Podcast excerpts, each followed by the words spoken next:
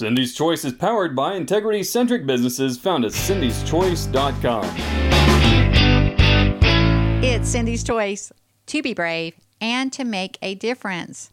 Cindy here, and thank you. Thank you for being here as I jump right back into my destitute to destiny story. I'm getting to some really meaty stuff here. So, you know, here I am. I'd gone back to Texas. I was in Dallas.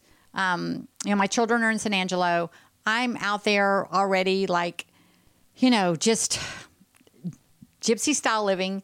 Um, you know, just here and there, facing homelessness, and then I end up with this uh, wonderful friend that we've, you know, we found a way to kind of coexist for a while. But, you know, I, I at the time, I really, really had a terrible time if I felt like a burden because that's how I felt my whole childhood. You know, I was unwanted and uncared for, and you know, I was in the way, and I just always felt like a burden. And I was aware of that, and I was contributing because I I could not work, you know, full time or all the time, but I was able to help him substantially in his construction business. And um, we'll dig into that another time too. But I was a big help to him. So, you know, he wasn't mind helping me for a while because we were helping each other. But at some point, you know, a man and woman can't like coexist like that. And we loved each other. We cared about each other very much, but we realized we were both vulnerable and we weren't like meant to be. But oh my gosh, it was tricky.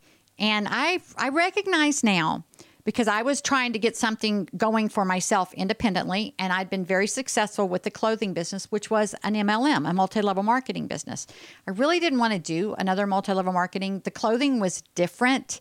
Um, I really enjoyed that. That fit my personality. And some of the, there wasn't like another product, or and at this point, that was getting just really, those markets were getting really saturated. And I, I really, but I didn't have much choice. So I started looking into another multi level marketing opportunity because I needed to get something going where I could be self sufficient.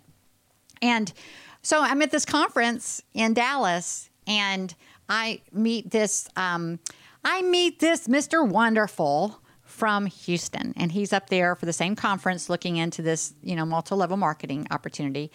And he was a charmer, um, Swedish, six foot five, charismatic, just, you know, but I, you know, I had my guard up. I wasn't like looking for that um, yeah, we got to talking, and that business thing, you know, working together business wise is kind of what kept me talking with him.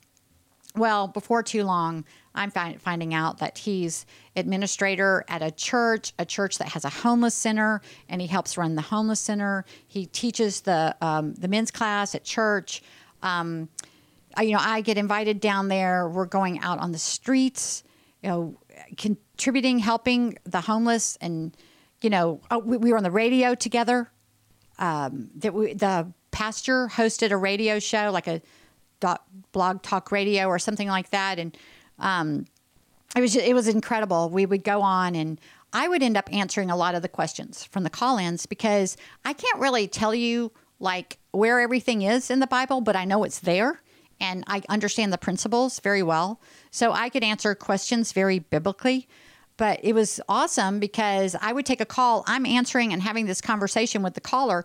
Meanwhile, um, uh, this gentleman that had swept me off my feet is over there flipping through the Bible like crazy and finding the exact scripture to match, you know, the answer that I was giving. It was, it was awesome. I mean, I just, I, it was just, it was magical. I mean, I was completely swept off my feet. And long story long, we were, you know, uh, we decided to get married, and I'm off to Houston within a, you know, within a matter of months. And I remember too, and even like my friend that I was staying with that was so supportive of me, and I was, you know, helping my in the way that I could at the time. He later kind of recognized. He goes, goes, I didn't rec. He goes, I think you you might have left, you know, for me. And I said, well, I go, I didn't recognize either that I think that was a lot you know, I, I, just had such limited options. I was trying so hard to get something going for myself, but when you're not healthy and it's costing other people, and you know, you're you know how it, just getting an income isn't enough if you don't have transportation, you know, a place to live. I mean, you're you're going to be staying with someone for a long time while you're building up for all that. But anyway, here I am making all these excuses, but y'all you know, the red flags were waving like they were hitting me over the head. They weren't just waving. I saw the red flags, but I I saw them, but I didn't want to see them. So I I was you know how good I am at denial at this point.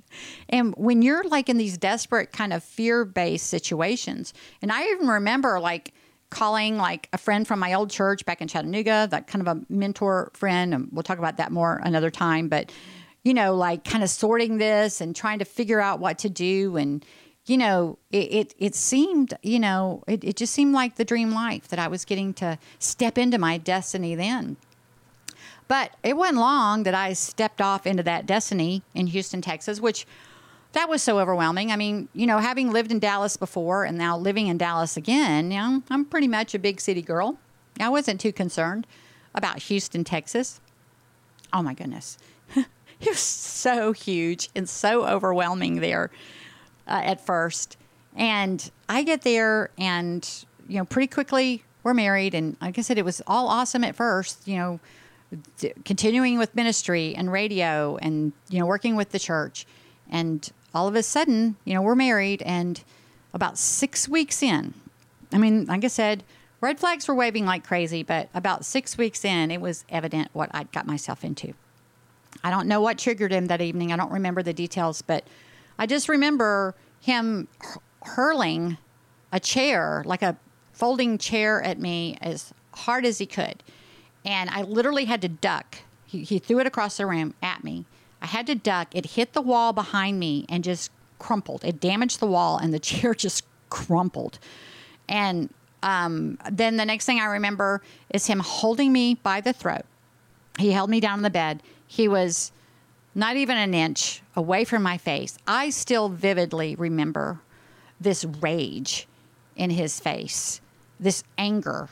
And he was screaming, spitting in my face, yelling at me that if I ever, ever tried to leave him, if I ever did anything against him, you know, if I ever caused him any issue at all, he would kill me literally. And I'm just like, whoa. And I remember, you know what, this is, I'm, I'm just kind of, like I said, processing this right here with you. I remember, like, this is, like, this isn't good. I'm in trouble here. But I remember kind of like not being too shocked. As, as awesome as it had been, as wonderful as it had seemed, I knew better. I knew better. But that's, you know, I, I, those of you that have, don't feel bad, no judgment here. I feel you. I understand why, you know, when you're in desperate situations, when you can't take care of yourself and you don't have a good, healthy support system, when nobody really cares about you, this is, this is the type of people that target you. This is who you're vulnerable to. And, I, I don't know. There's probably like some self esteem issues there too, as far as like, this is what I deserved. You know, we'll have to dig into that another time. But there I was realizing, well, I got to get out of this. How do I get out? Where do I go? You know, now I'm in Houston. I don't know anyone in Houston. It's, um, I, I just had to accept what I had there for a while, and it was craziness. And I, I did at one point because um, you know he he would never hit me because that would be evidence. Like if I called the police, he would like hold me by the throat, like bend me over backwards, you know, over like the cabinet, or or just a lot of, um, you know, just threatening um, type of stuff, or hold, you know, hold back. Of course, I didn't have access to any money or anything like that, but um, there was a time when I'm like, all right, I got to get out of here, and I, I called that friend back in Chattanooga and she'd sent me some money. And I went and I found a place to stay in someone else's home and, you know, was paying for a room and trying to figure out, like, all right, I, I'm a real capable person. I'm used to kind of making things happen and getting things going. But when your health isn't solid and you're out there with nothing, no transportation or anything, you, there's just not much you can do. And I remember having to go back to him, and it was so hard. Um, I mean, I can't tell y'all what this did. I'm very prideful. I had, and we'll share more about that another time too. I had no idea the battle that I was going to have with my pride. I did not understand how prideful I was before going through this extensive season of such demeaning, humbling episodes of you know going back to my childhood. I had I you know I was just completely vulnerable to people that just wanted to benefit from me. They didn't really care about me. And so, you know, there I am, and it took a good year to get out of that. And when I did, I got out once. Um, I kind of was trying to get something, and I quickly realized I'm not going to be able to do this on this. You know, it was a, a generous loan, but it wasn't enough. And, uh, you know, I went back to him, and boy, he really knew he had the power then. And I sent that money back to her, and she was like, wow, you know, I'm like, you know, I, I'm impressed that you, and I'm like, well, I mean, if I'm not going to use it for what I, you know, was going to use it for, I sent the money back. I said, this is just not enough. I gotta, I gotta deal with what I've gotten, you know, what I've gotten myself into. I gotta sleep in this bed that I've made for myself.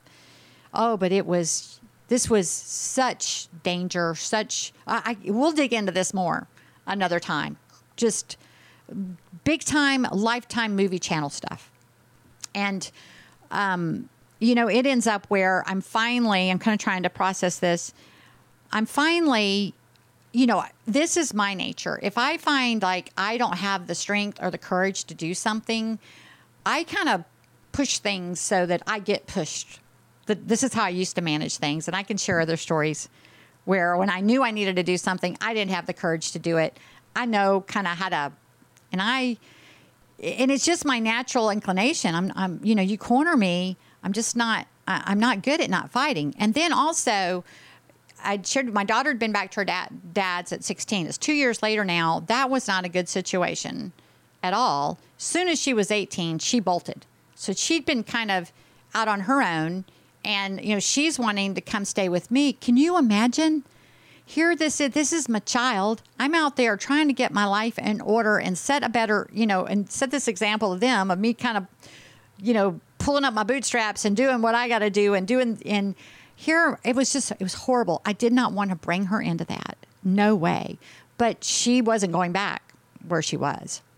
And I felt like, you know, I, I had to allow her and, and of course that didn't last long because, you know, when my daughter showed up on the scene, I wasn't going to set the example of a coward. It just wasn't going to happen. And I I started standing up to him more and more and more. And I can't tell you to the degree that I was risking. He was the way he uh, conned me. He was also conning other business people. So I didn't feel quite so stupid because he was good. he was a good con man, and he'd confided in me like you know he'd served a little time when he was a teenager for stealing a car or something like that. Well, after we're married, I find out no that that was the first time he'd spent time in jail. He'd spent twelve times in jail for like bad checks and stealing or so forth like that. And I'm like, oh, Cindy, Jesus, what have you done? So I'm praying the whole time, Lord, I know I got me into this, but I can't get me out of this. This is all on you.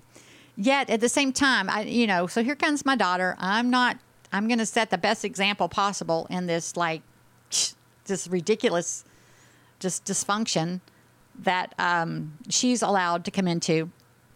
And I start bucking up to him. And y'all, this was, I was scared for my life. I, you know, he had threatened me, I can't tell you how many times, but the circles that he was in, the people that he was dealing with on, on one side, uh, you know, they could have taken care of me so quickly. It was so evident of, of that. But then there were these like kind of um, reputable people on the other side that he had conned and fooled. And I'd be speaking up and ruining these deals, calling him out in front of people. Of course, they were thanking, you know, like profusely thanking me. And oh my goodness, he, you know, I was pushing it. And I pushed it to the point where he had to get rid of me. I was costing him too much money and too much trouble. And I, I think he'd, he'd rope me in through this whole church thing, thinking I'd be this, you know, air quote, submissive uh, wife to him. And, you know, I, I, I just, I was, I, I just can't tell you how dangerous the situation. Again, we'll dig in deeper. I don't want to get into much of that, but this was real seedy, inner city, shady stuff going on. And I felt like I needed to not allow other people, I felt a responsibility to speak up on it. So he throws me and my daughter out. It was late night in inner city Houston, Texas, and nothing, nothing but the clothes we had on us. So I call the police. The police get there, and you know, I'm, I'm like wanting my stuff or something, and they're like, all they like insisted that he do was give me some cash. They said, "Well, you can't throw her out without some money." I mean, it was. I'm telling you, and um, that he gave me a hundred dollars, and then we were booted out, and the gate was locked behind us. And you, for that night, you know, we went to like a, a cheap hotel, and then like some of our employees, you know, kind of hit us, and uh, we we stayed there for about a month. And th- there's this crazy story of how we, you know, I had to go and steal my stuff back, which was another, again, I'll, I'll share more about that. And um, then still, he wouldn't divorce me after that. And I end up, you know, here I am homeless, and me and my daughter are homeless. And, you know, it's, it's, too much to explain. I went and stayed with another employee, and then she went and stayed with a friend. And um, before you know it, like I'm homeless again, can't get anything going for myself. My health starts tanking, and I end up in another situation, um, in another relationship where I was getting rescued by another Mr. Wonderful. Y'all, oh my gosh, I just hang my head in shame. It's like, really, Cindy? Really? No, really, really. It, it, it's so confusing. But when you, you know, how do you go homeless in Houston, Texas? You know, it's, uh, you just, you, you look around and you see the choices that you have and you just try to choose the lesser evil. And people can only help you for so long if you can't work. And I could work. I could help someone. I was I was like in the um, in this second marriage. I was um, I was instrumental into building our business. Like Hurricane Ike had hit, and we were building a construction business. And um, I mean, he would praise me like crazy for what I contributed business wise. But you know, I can manage. You know, it, it, I wasn't like, you know, I was managerial and uh, in a you know, creative and like the marketing and so forth like that. I, I wasn't, uh, I could do that on my own time and manage. But um, anytime I tried to work a structured job, things would go downhill fast because I had to be on someone else's time. And I'm, you know, I have a incredible work ethic. So if I'm on your time, I'm gonna I'm gonna give you I'm gonna give you my best. I'm gonna give you 100. percent I'm gonna give you more than what you pay me for. And so things you know, things go downhill fast when I, I would try to work like that, still trying to, I was still in a lot of pain. I, around this time, I discovered like a chiropractor in Houston that had helped me a lot with a lot of this, the pain that I was still managing. Um, it was just, that all kind of got dealt with in layers. I, I, I, over time, I just was getting a lot figured out. Uh, you know, nutritionally, with supplements, with chiropractic, um, but a lot of it was was peace. Was despite all this turmoil, I had to learn to hold my peace because before that is a, a lot of what it contributing to get me so sick was the stress. And again, we'll talk about that more when I talk about the PTSD and the mental illness from the perpetual danger that I lived in for so long and so forth like that. That had contributed to not just affecting me mentally, but affecting my physical health that was killing me. So I'm getting a lot figured out, but I'm not there yet. I'm not where um, I, I, could really manage on my own. And or, or from that point, you know, without a car, you know, without any kind of capital to get started on or, or any kind of support system. And so there I am in a another relationship. And again, like, shoot, um, all these health issues, I didn't know at the time, you know, I had like, I was going to need two major surgeries. So during, and the same thing happened in that relationship. It was kind of swept off my feet, you know, Mr. Wonderful. Very quickly, I'm like, wait a minute, you know, I'm just out of my second divorce. I'm, you know, I'm very vulnerable. I'm not, you know, I'm not at a good place to be. And he accepted that. He's like, I get you. We're okay. You know, and so in really what he was doing was kind of lying in wait. Like, I'm going to support her through this till she changes her mind. yeah, you just kind of manage what you have to. But I had to get through two major surgeries. And it's kind of crazy how, like, somebody's supporting you through these surgeries and you're being honest with them about really not wanting a future with them. Y'all, this is like such bizarre kinds of stuff. And then at some point, you know, he's abusive And this person that's got you by the throat and is beating your head against the floor, you know, it is about to kill you. I mean, I literally, I was like, okay, this is it. I'm about to die. And that, that wasn't the only time, like through these experiences that I, I literally thought I was, okay, this is it, Cindy, you know, there, it, this is it. You, you've done it now. And so, you know, uh, what it took for me to get out of that relationship is a really good story. So we'll talk about that in the next segment because I, I, was it's so confusing when you don't have anyone to help you and somebody helps you, like they take care of you while you get through two major surgeries, and you know you're very honest with the fact that you know this this you know you don't want this forever, and you don't want an intimate relationship with them. You don't want to marry them. Oh my goodness, the um, you know it, it, it's it's really tough stuff and that but then yet that's the only person that's willing to help you so that's where we'll pick up as i continue the saga we're getting to um, uh, we're getting there with the part where i ultimately end up you know facing the homelessness before i'd face that again but it took me a while to get there understandably uh, pretty dangerous going homeless uh, completely homeless i'd been homeless i'd been this gypsy style living kind of um, transient uh, but you know, the, it, it, was getting more and more dangerous. And uh, it, it's really crazy how how it all comes about. But you've got to tune in to the next segment of this this destitute to destiny story. And I just want to thank you again. Thank you for helping me. I'm processing. I, I haven't dug in this deep to this story before. I've been sharing on live radio, but I go deeper each time, and I don't want to go too deep. We'll share more later because it just it, it would be a you know too too long of a story. But I'm trying to hit the highlights and um, get us to the destiny part. So uh, I'll, I'll leave you with this. You know what I'm going to leave you with. I'm going to leave you with love because I love you. And I, I, want you, I want to encourage you to lead with love, seek first to understand, and go make good choices. Overcoming major life challenges that left Cindy homeless and alone on the city streets puts her in a unique position to make an impact. Contribute to the cause by utilizing the integrity centric businesses found at cindyschoice.com. Thank you for being a part of our mission for change because we can do so much more together.